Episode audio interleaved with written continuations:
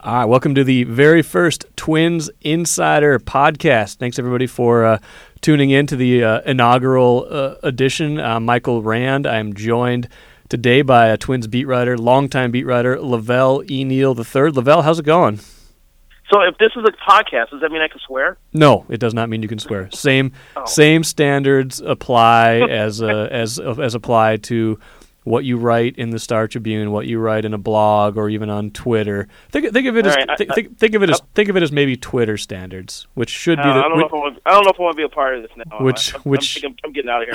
I'm just kidding. Oh man, we're off to a terrible start. We're 40 seconds into our very first podcast, and I've already lost one of my two co-hosts. We'll also have uh, throughout the year. We'll also have Phil Miller uh, joining uh, joining the fray. Either uh, we've got La Velle uh, via the uh, the hotline today. Uh, once the season starts, hopefully we'll get to these guys in studio uh, from time to time as well. But uh, La Velle obviously down in Fort Myers covering spring training. Um, you know, right off the bat, La Velle, maybe give me some of your just early impressions of camp. I know camp's been open for a couple weeks now. They've been playing games for for about a week. What what are some of the, just the, the the generic general things that have kind of caught your eye uh, so far in Twins camp?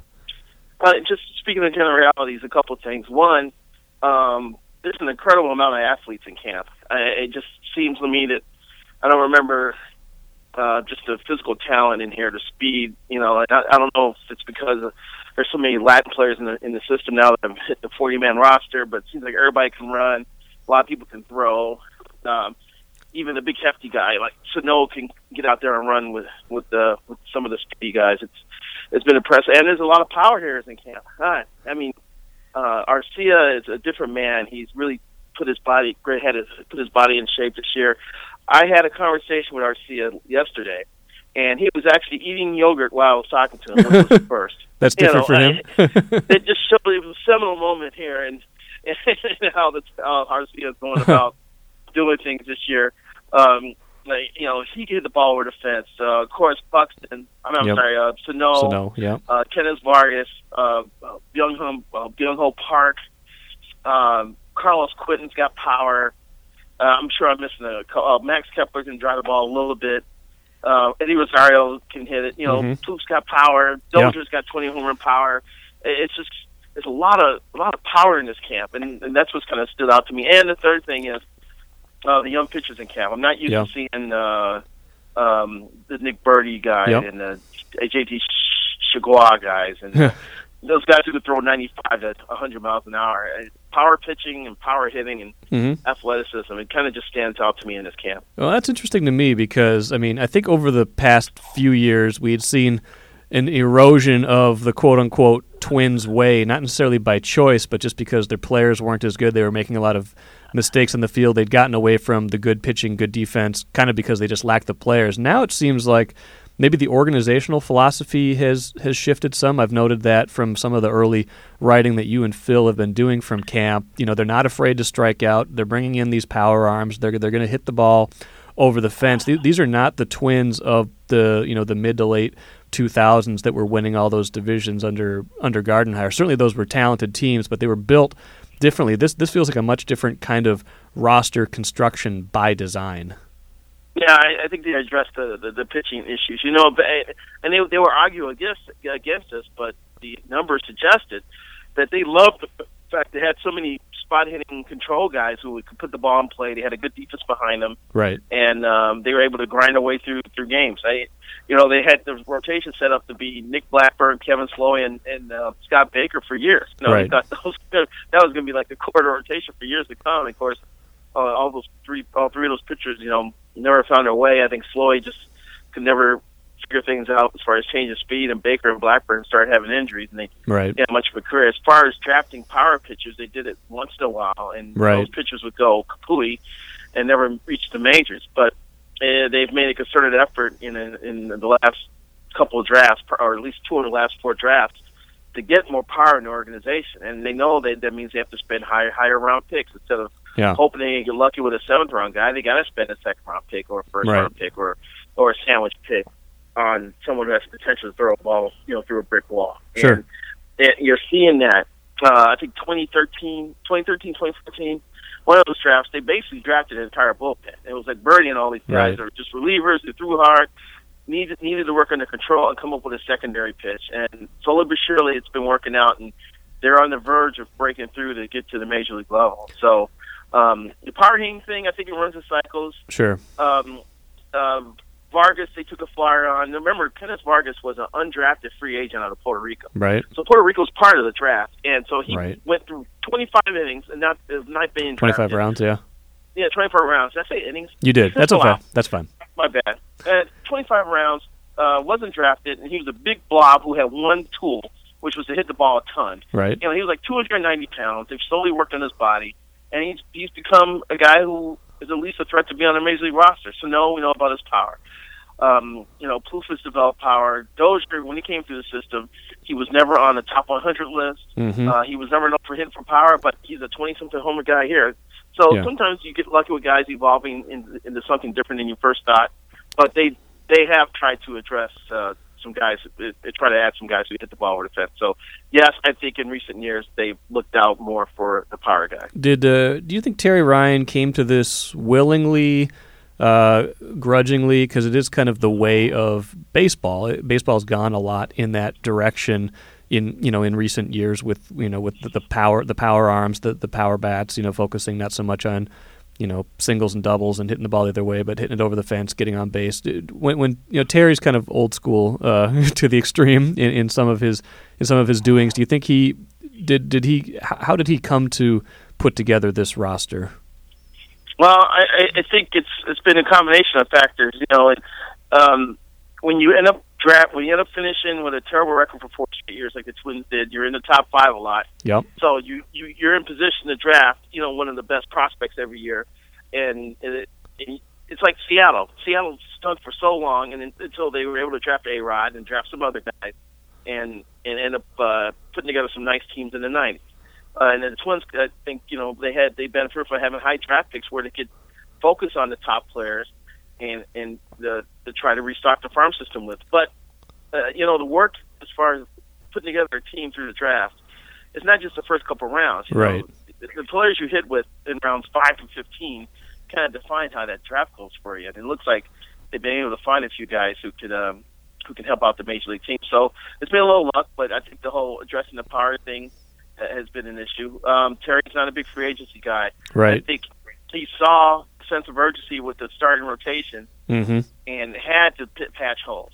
And this starts a few years ago when he made the trades to add to bring in Alex Meyer Mm-hmm. and Vance Worley and Trevor May. You know, Right. in one offseason he traded his two center fielders, Denard Span Right. and Ben Revere to get these guys. And they saw what they didn't have. And I'm sure they got fed up and said, Look, look what baseball's head look where baseball's headed. You see these pitchers with big arms, Yep. are power guys, they were top prospects. We don't have these. Obviously we screwed up the draft. We've got to address this. So and Terry Terry said in order to get power pitching in the organization, you maybe you may have to go get it young. And at the time, Alex Meyer was an A ball, Right. and that's why how he gave up Span. Now, uh, the funny part is about that trade.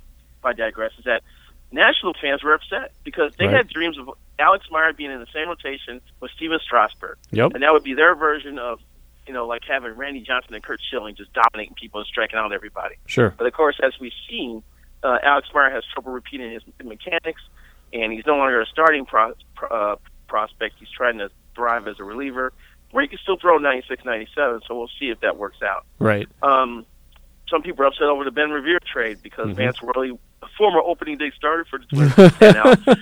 But it looks like Oh, May man. is going to have a future in this organization, either as a reliever, most likely Oh, sure. as a starter. Um, it looks like because he's got four pitches, so eventually May is going to be in the rotation. Right. So, and I'm I'm sorry, I make that trade a hundred days out of a hundred days. Yeah, I agree.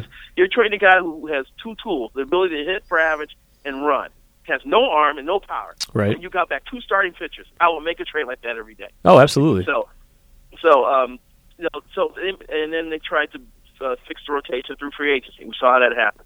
And also remember that Ricky Nolasco Yeah. was the third highest rated starting pitcher on the free agent market when the Twins signed him. Yeah. You know, so so everybody thought, well, at least we're getting the steady guy, and of course that has not worked out. And No. that is the hit and miss That's- aspect of trying to sign a free agent. It's pretty much the opposite Um, of worked out right now. Right, and I, I think Irma Ervin Santana probably would have worked out Yeah. if uh, he had a full season. And he still kind of worked out because he had an impact when he joined the team during the second half of the season. He did. And he's got So- more years left too, obviously. So Exactly. So you know, I, I think this started about five years ago when Terry looked down the line and said, "We need pitching. We need front line starters. All we got is Kyle Gibson coming up. We need to we need to Right. work on this." And and I think that's when he started putting the the, the seeds in place. And we also have to, have to get I have to give a, a nod to Bill Smith because Bill Smith was actually the one who signed. Uh, Miguel Sano, Hmm. uh, Max Kepler, and Ori Polanco. And all three Interesting. of those guys are now, and all three of those guys, you know, Sano's in the majors, Sure. Kepler and Polanco are in the top 10 prospects list. interesting. So you can see the different ways that this team has come together. You, you mentioned uh, Trevor May. He's an interesting character to me and a good way to kind of get into maybe a little discussion here about the starting rotation. I I think he's. I don't know if, if he's maybe better suited for the bullpen at least right now, just because he he is a a known power arm on a team that doesn't necessarily have that those kind of arms yet ready to contribute at the major league level, and also because they've got a little bit of rotate. I don't know if I want to call it rotation depth, but they've got rotation options. Uh, how do you see the the starting five shaking out, and what do you ultimately think is uh, is going to happen with Trevor May this year and going forward? Okay, well, first of all, my personal preference would have been to bring in another quality reliever Yeah, and put May directly in the competition for a starting spot in the rotation. Sure. I think I would have done that. But I can see where the Twins are decided to go the way they did. One, I think Mahler got into a point in the middle of the season, late July, early August, where um, he wasn't sure who he could rely on to protect leads late in games. And May uh, was an option to put in the bullpen. He actually did well there. And I think the manager uh, found a comfort level with using Trevor May, and that's why May will likely be in the bullpen this year uh, to start. Um, two, they already said that Santana's in the rotation, that Phil Hughes is in the rotation, that Kyle Gibson's in the rotation, and somewhat surprisingly, they have announced that uh, Kyle probably will be in the rotation. That leaves one spot for Ricky Nolasco, who probably won't win, and Tommy Milone, who's out of option, right, which adds another layer to this. So, it, in a strange way, you may have your starting five already right. uh, be, just because of who they've said should already have jobs, um, and that should put Nolasco on the outside, and maybe, and maybe because of that, that's why the Twins, you know, or, or Terry Ryan's willing to have Molly to let Molly put May in the bullpen because he knows that he, he has five spots that are pretty much locked up, and that also leaves Jose Berrios, who may be more talented than all of them, on the on the outside, warming in Rochester. Wait for someone to fall on their face or get injured to be called up, and it will happen because there's no way you can get through a season with just five starters. That just does not happen in baseball. They'll they'll need to have someone come up and give them 12 to 15 starts, and that very well could be Jose Berrios. Are they? You think they're? Are they concerned at all about the the, the clock starting on on Berrios? I know they. I know it's a sensitive area in in baseball right now. Would that factor into the decision, or have they kind of boxed themselves into a place where they can justify making that decision? Mike, I get that question a lot, and I get that from readers on Twitter, Yeah. uh, at Lavelle Neal, and on the Star Tribune website um, through the year. Uh, oh, they won't call up Berrios, and it's like July and August because they don't want to start the clock, and I argue against that. Right. But at the beginning of the year, that is definitely a factor. I think with several teams in Major League Baseball, the Cubs did it with Kris Bryant last. It started a firestorm. Yep. I would not be surprised if the reason Berrios is in Rochester partially is because uh, they don't want to get that clock started and um, and and lose him to arbitration early. So Right. yes, I think it's a factor in the beginning of the year. After you get in mid-May or so, then it's no longer a factor. Okay. How do you? What do you think? The I mean, I, I keep hearing from people. I remember. I think I remember the the Torii Hunter press conference talking to Tom Kelly a little bit. He still thinks Mhm. that they need to get better at pitching. That Their pitching needs to be better. The rotation needs to be better. Sounds like they're still at the same time kind of committed to a lot of holdovers. Can can the can the rotation be good enough to be what they want it to be and to be a, a contending team this year? I think the rotation uh, is built to grind a team through a regular season. Okay. It lacks a number one starter. Sure, It- which is may- hard to find. Argue, you may argue it doesn't have a quality number two starter. Sure. you know, but um, you know Hughes can pitch you know nearly 200 innings and win 15 to 17 games if he's on. Yeah. Uh, it is an even Ervin year. Santana, yeah, that's right. Ervin Santana has a track record of throwing 190 plus innings. Right. Um, uh, Gibson. Kyle Gibson's in that in on that pace too to get in that 200 inning range. Um, Tyler Duffey ended up throwing 199 innings between AAA Hmm. and the majors last year. I don't think I realized that. That's interesting. Yeah, and you know he threw 174 at Rochester and 25 with the Twins after they decided to let him blow through Sure. um, their their imaginary wall when they were fighting for a Right. playoff spot. And Duffey was the best thing going. Right. So, um, Tommy Milone, I think, threw 190 innings like in his first full season with Oakland. He hasn't gotten there since. Sure. He's had he either hasn't pitched well or he's had injuries. So, Right. um, but so you got four guys. And we're, we're assuming that we're going to just take it for granted. Duffey definitely is in the rotation. You got four gentlemen who would throw between 190 and 210 innings. Right. And if they if they do that, that means they're doing something right to stay on the field.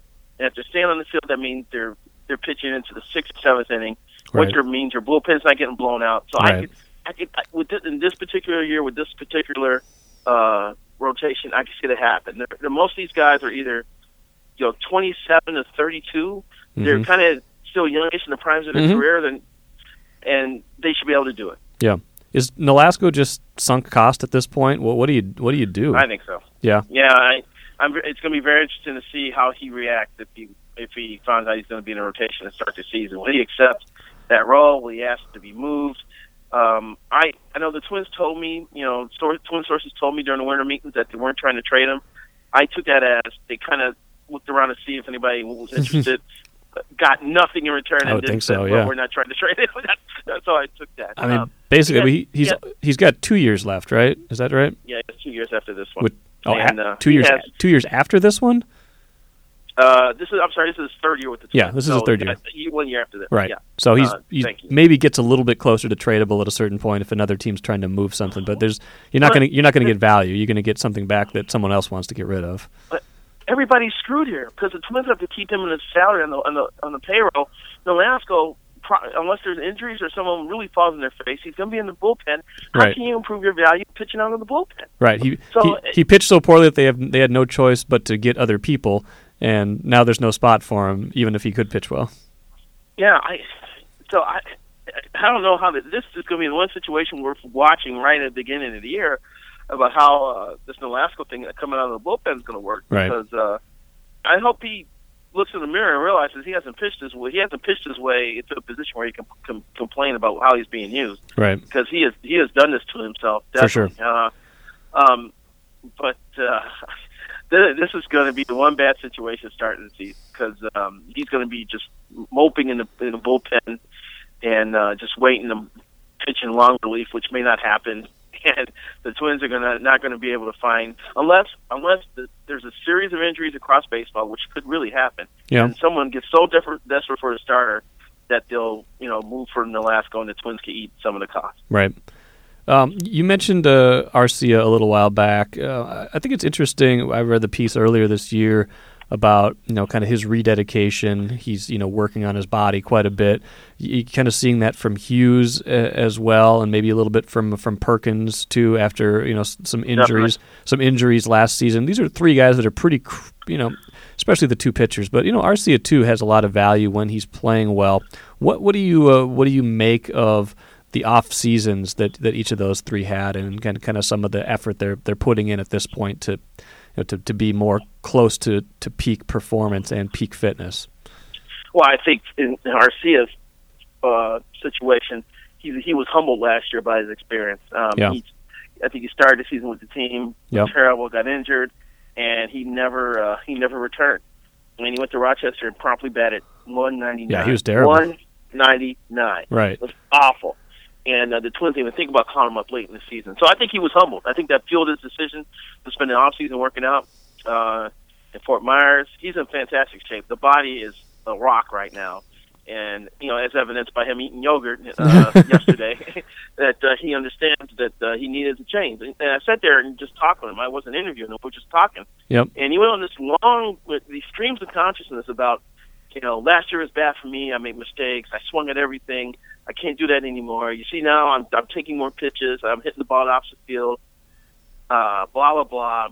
And he's done that in camp. He had a game where he, he's had a game in spring training where he walked three times in one Wow. game. Sure. I almost fell out of my chair. you know, and and um, actually, I'll, I apologize. I'm not sure exactly what day you're running this, so I hate to put days, days or days on this. No, this this will this will this will go up in like an hour, so don't worry about it. This Oh, this is All this is so this is over- immediate.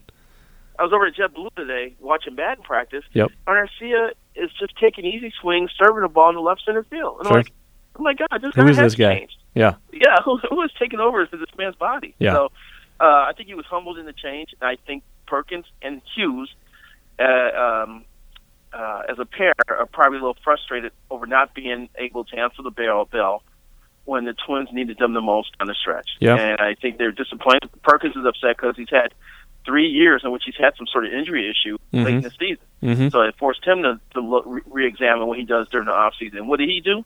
He left his wife for for what eight or nine weeks during the off season to train down in Fort Myers. Right. Um, he worked on his core. He got his body right. He looks in better shape.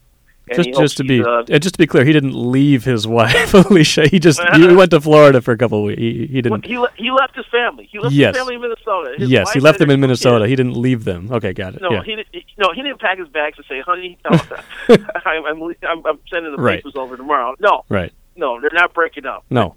he elected to spend like nine weeks of his off season in Fort Myers, focusing on training and immersing himself in in his body. Right. And and of course, I, I quoted his wife in, in the story Remember about that, it. yeah. He said he knows that he he this better not This- going to let him do this again next year. so that's added pressure to me for the man for for this to come through. So I expect Perkins to bounce back, and then you know Hughes, you know uh, Hughes wasn't a model of of super fitness at the end of the year, Right. and he had back problems. You know, Right. back problems stopped him from doing a lot of things, Mm-hmm. and he also addressed his core muscle. And and and, and, I, and I said this before too, Mike. Um, Mhm.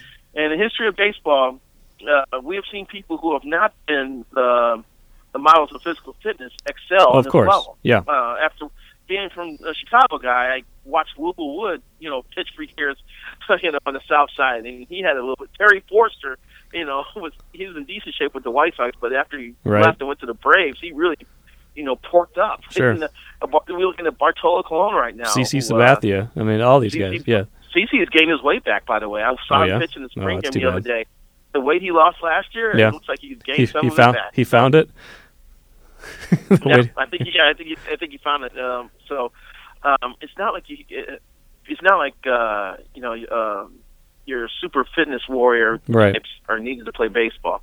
But at the same time, we are not producing. When things are going wrong, when you're breaking down uh, constantly, then the spotlight gets on you for what you're doing to your body uh, Right. as far as in-season conditioning and off-season workout plans. And I think uh, Perkins and and Hughes, you know, said we got to change. This can't we can't go on like this.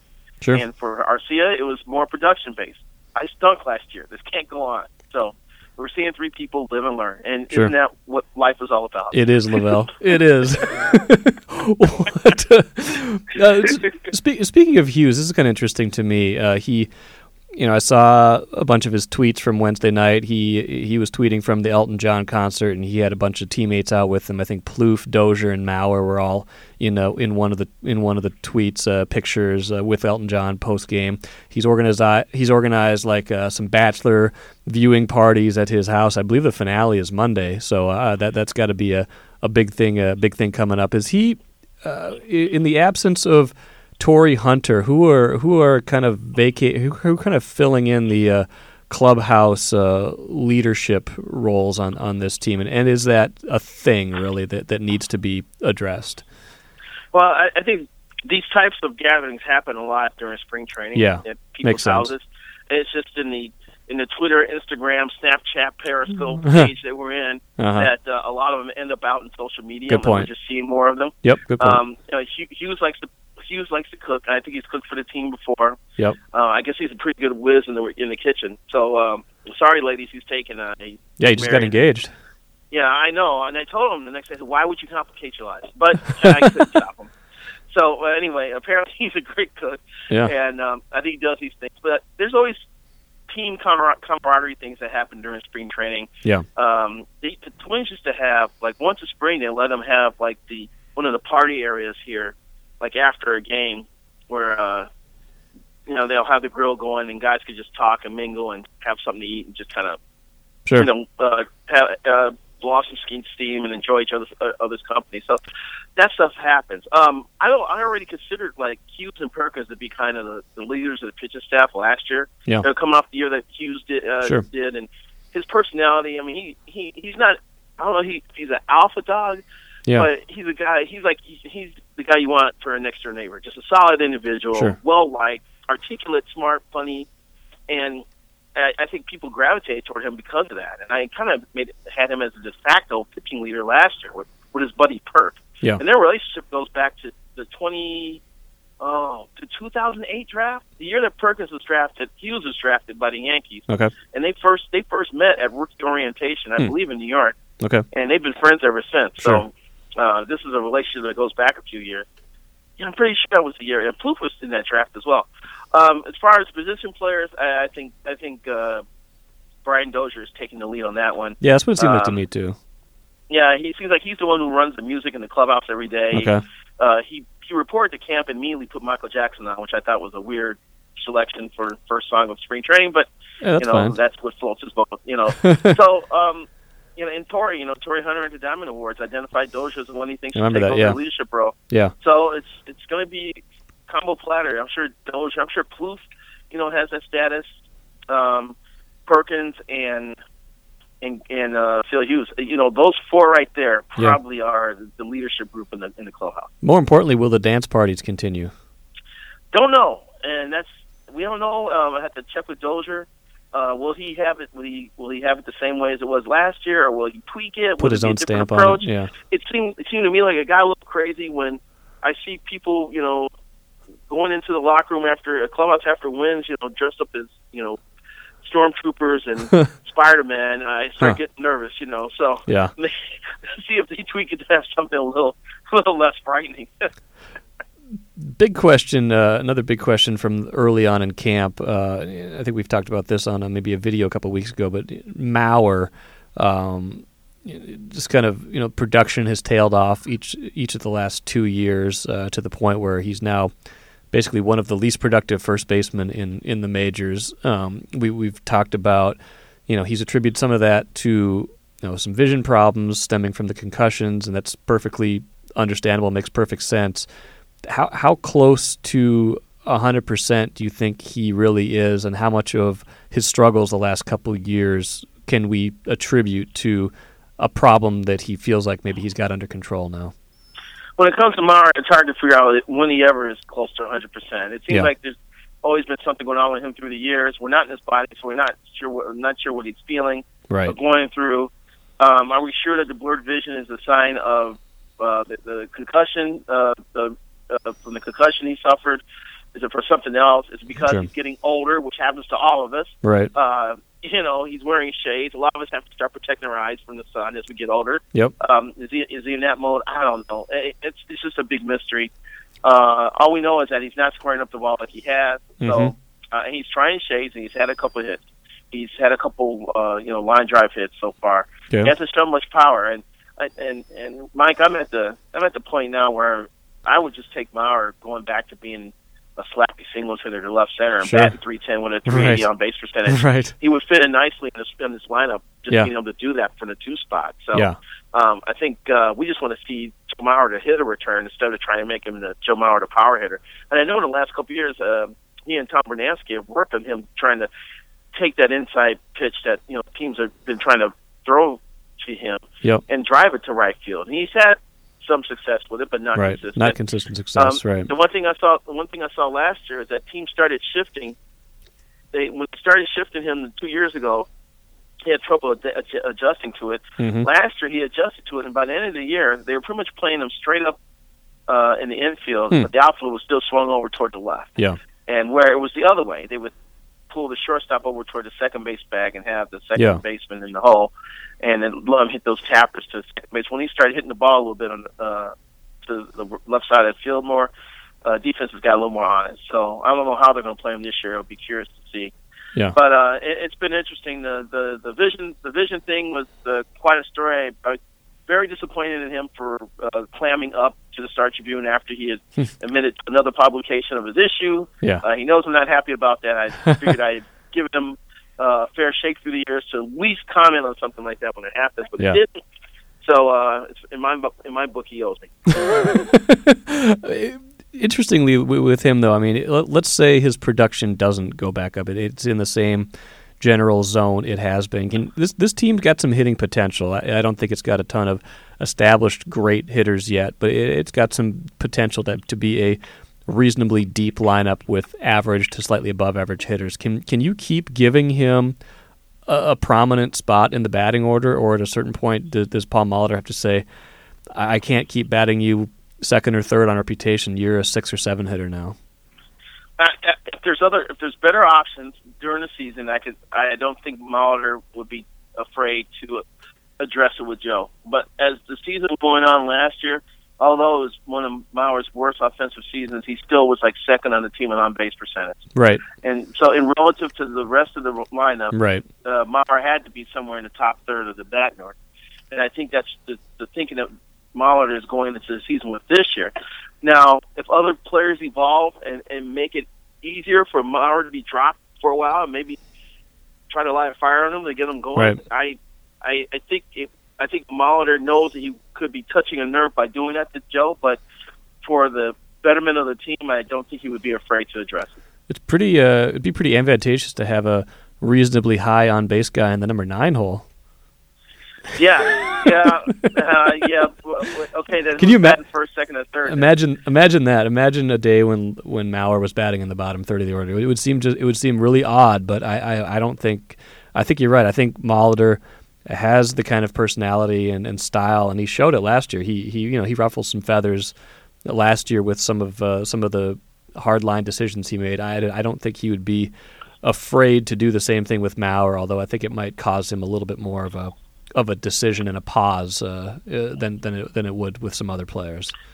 I, I would. I think it would take. Uh, I think Molitor's approach and his touch with that situation would be a little more delicate than it was with some has been with some other situations. I and maybe he, and maybe he's yeah, he may have to. He, he may have to take Mauer out to. Uh, to out for a juicy Lucy, to, to the Nook for a juicy Lucy. They could each- the to. They could each eat their signature sandwiches at the Nook. Yeah, exactly. So I don't, uh, but I, I don't think Molitor's totally afraid to do that. Uh, a few more things, then we'll uh, we'll, we'll cut this uh, cut this first episode out of here. But uh, wh- big picture, what are, are, are is this a, is this the contending team in 2016, or did they? Was there kind of a set of circumstances that maybe allowed them to arrive a, a little bit early next year, and we should be kind of tempering our uh, our enthusiasm? Because I kind of kind of go both ways on it. I, I don't know quite what to make of this year's team. Like it felt like last year, even though they got close, it required kind of a subpar American League. It required some breakout performances that might not be repeated. That said, it's Right. still it's still an, an intriguing young roster that could certainly get better performances from guys who didn't quite perform last year. So how how do you assess the overall kind of potential of this just this year's team? Well, I, I think if everything breaks the right way, I think they can win a couple more games than they did this year. Uh, It's going to be very interesting, interesting to see how Rosario, Yep. Sano, and Buxton do in their second uh, tour of duty Yep. in the league. Um, Rosario, uh, Rosario and uh, Sano are very promising. Of course, Sano being uh, third in the American League Rookie of the Year voting. Yep. Buxton took his lumps. Can Buxton make the adjustment to be a functional player? Can he bat 260 at least? That means uh, he's raising the hell on the bat base pass if he can hit that much. Right. Um, will Tongo teams uh, pitch Sano? Uh, Sano is still running count three two here. It's amazing. The man knows what he's doing. At uh, Yep. every you know, every other bat three two. He's willing to take walks. And Rosario, with his plate discipline, I don't see too much improvement. So our team's going to take advantage of that more this year. But I still remember Jim Souhan, our columnist, uh, wrote you know a few weeks ago about.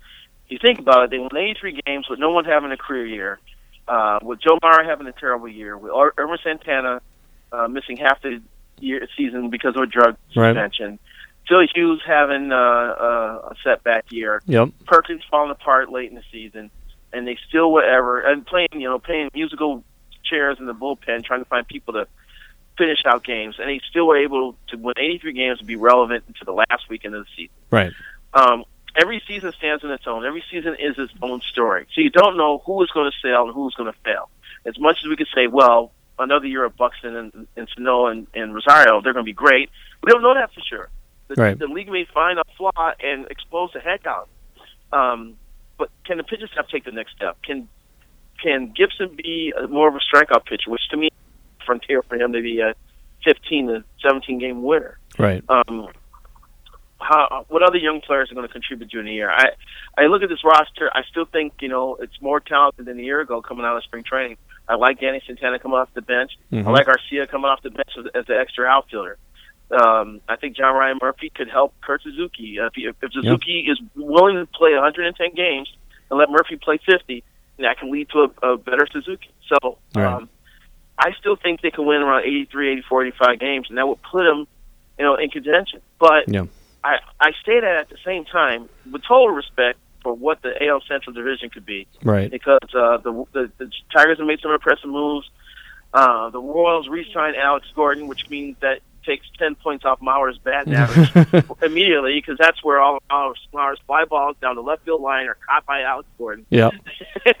um, uh, the Tigers have made improvements. The White Sox have made improvements. I was I was going to predict more turmoil for the White Sox because they had some of the worst outfield defense in baseball last year Right. and then they go and sign Austin Jackson this week, and that helps their defense. again. Right. So this is going to be a hell of a division. It could be a bloodbath, and maybe 90, 92 wins wins it, and maybe uh, the Twins at 84 wins, you know, can still be in a wild card uh, consideration. But it's going to be tough. It's going to be a tough season. Well, that second wild card certainly adds a little dynamic to it. It feels like you you're in the mix in the mid 80s now instead of the, the upper 80s, and it, it it probably changes the it changes the way that a lot of teams feel, especially as you get towards the uh, trade deadline. One, I want to make one more point, one more interesting kind of positional thing that you just brought up. I'm not a fan. what? yeah. Not a fan of the I'm second not wild a fan of the second wild card. No, Yeah. I know it's kept more teams in it. And Yeah. good for baseball. It's good for pennant drama. But to me, if you play 162 games, the good team should make the playoffs, and the, and the mediocre team should not. And to me, that just allows another mediocre team into the postseason. You know- Which and I Yeah. and I really I hate the, the one game playoff. After you go through a whole season, you got to play one game to move on in the postseason. I don't like that. That's where I disagree. I- I, I, actually that's the one thing I do like about the second wild card is that the two wild cards now play each other in the one game playoff, and then all of a sudden it, it's it's a much bigger advantage now to win your division. Well, I see it from that angle. I just don't like the fact that you still have to play another game after going through a full season. You should know Yeah. who's good and who's bad. Yeah. And I blame the Twins because they game 163 back to back years. Everybody saw how exciting it was. So here's baseball. Wow, we should just force this every year. Those yeah, games were- add a wild card. We'll, have a game 163 every year now. More ratings. This is great. So, Tell you what though, that game in 2009 that was the best game I've ever been to. That was awesome. oh, it's unbelievable. It was absolutely unbelievable. And Carlos Gomez jumping into the air Yep. after scoring Unbelievable. one of the great visual uh, snapshots. A snapshot I will never forget. It is. Uh, one thing I wanted to bring up quick: the the catching battle. You you you were talking about Suzuki playing 110, Murphy playing 50. I, I'd prefer to see it the other way around, and I hope it's closer to that. Is that not the direction you think it will go this year? All the all the indications I've been given by the Twins is that Suzuki is going to start Okay. most of the games. Okay. That they this move was made to help Suzuki, not to move him out of the main starting gig. Okay. Now, as the season goes along, if Suzuki's having a bad year and his defense slips even more, Yeah. maybe they'll have to adjust that. But I think they're Sure. going into the season uh, thinking of it. It's not a total timeshare. I think Suzuki's going to end up getting most of the most of the Okay. games, but um, I think he's going to give up twenty five or thirty starts. I think so. Okay. And John Ryan Murphy looks like he's a solid guy, but the indications I got from Twins officials are that it's not. It, it, John Ryan Murphy's not the starter. It's No, going to be Suzuki. At least not yet. I mean, this is the last year of Suzuki's deal, right? This is right. okay. So this was Like I said, if, if if we get through, if we get through May, Yeah. you know, you use you use the first two months to see what you have. You use the Sure. next two months to make adjustments. Then you use the last two months to go after Yeah. whatever you're trying to get after. right. And if they get into late May and Suzuki's terrible, then they may decide to play Murphy more. Will they have enough bullpen to, to get through these first couple months? Will they not to not fall back uh, while they wait for maybe some of these young arms to, to, to get ready to, to contribute? Is I mean I know it seems like something Molitor is correctly concerned about because you know as, as you well know I don't think any of the 162 games are weighted in the standings. You don't get more. No. You don't get bonus points for the September wins versus the April wins. So is is that going to be a concern? Um, for the manager, I think it, it can be a little bit of a concern. And once again, I, I I was an advocate for the Twins adding at least one more decent reliever, lefty or righty, um, during the offseason Yeah. to bring some talent in. And to me, you know, in, improving the talent in your bullpen doesn't come from waiting for your prospects to get ready. It's from bringing in good players and pushing everybody down the depth chart. That's how you build depth. And Right. I just think they missed a boat in that regard. Um, but I will also say this: is that uh, if you need to fix your bullpen, that's probably the easiest position in baseball to Right. fix. If you need, if you get to the trade deadline, you need a reliever. You should be able to swing a deal and get relief help. Yeah. Uh, and Kevin Jepsen is a fine example of that Yep. because it was kind of an under the radar move. Everybody's like Kevin Jepsen, whatever. Right. Man, the man ended up being a godsend down the stretch. He did. them, taking over the closers role and surging. And now you've got you've got him. You got to think about this too. You have him in May in the Mhm. bullpen all year, which Right. Is actually a sizable improvement from how they started last year. Don't It is. forget Tim Stauffer. Tim Stauffer was part of his bullpen Ooh yeah. last year. Yeah. and that was ugly. And so was uh, uh who's who's the guy that actually ended up having a pretty decent year? Uh, Blaine Boyer. Yeah, Blaine Boyer had a huge run early in the season and kind of got shaky as the year Yeah. went. I think he, I think he was on a deal for a while too. Yeah. So, but you notice they didn't when they decided not to bring him back this year. So, Well, um, yeah. So you got May who can throw. I May threw one pitch at 98 miles an hour. wow. I looked that up the other day. Okay. And uh, Jepsen threw. I think Jepsen threw one at 98 too. Okay. Because I, I did the J.R. Graham story, and Graham had half the pitches at 97 and above Wow. uh, last year, and Jepsen and someone threw 12. I got I got to go back and look at that chart. Okay. Because uh, cause you you had the great chart last year about how the Twins threw one pitch at 97 miles an hour all season. Yeah. And I went back and checked to see how last year went, and it it improved to like 36 Okay. or At something least. like that. At least. But they were they were still 28th in baseball. Right. The the Mets were the leaders. They threw like over 1,700 pitches at 97 miles. That's amazing. And they I made the, and they made the, and they made the World Series. I mean, this is it's the uh, evolving. I will say this.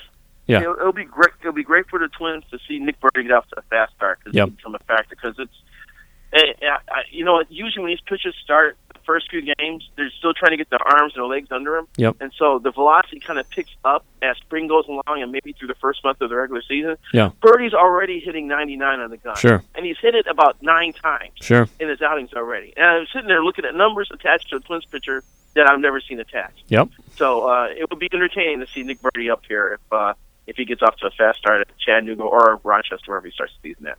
Well, we'll see how these next uh, few weeks of spring play out leading into the regular season, and uh, we will have uh, much, much more to talk about as uh, as the uh, Twins Insider podcast evolves and uh, grows. We're going to try to do this every week, at least through the rest of the season, and uh, we'll see.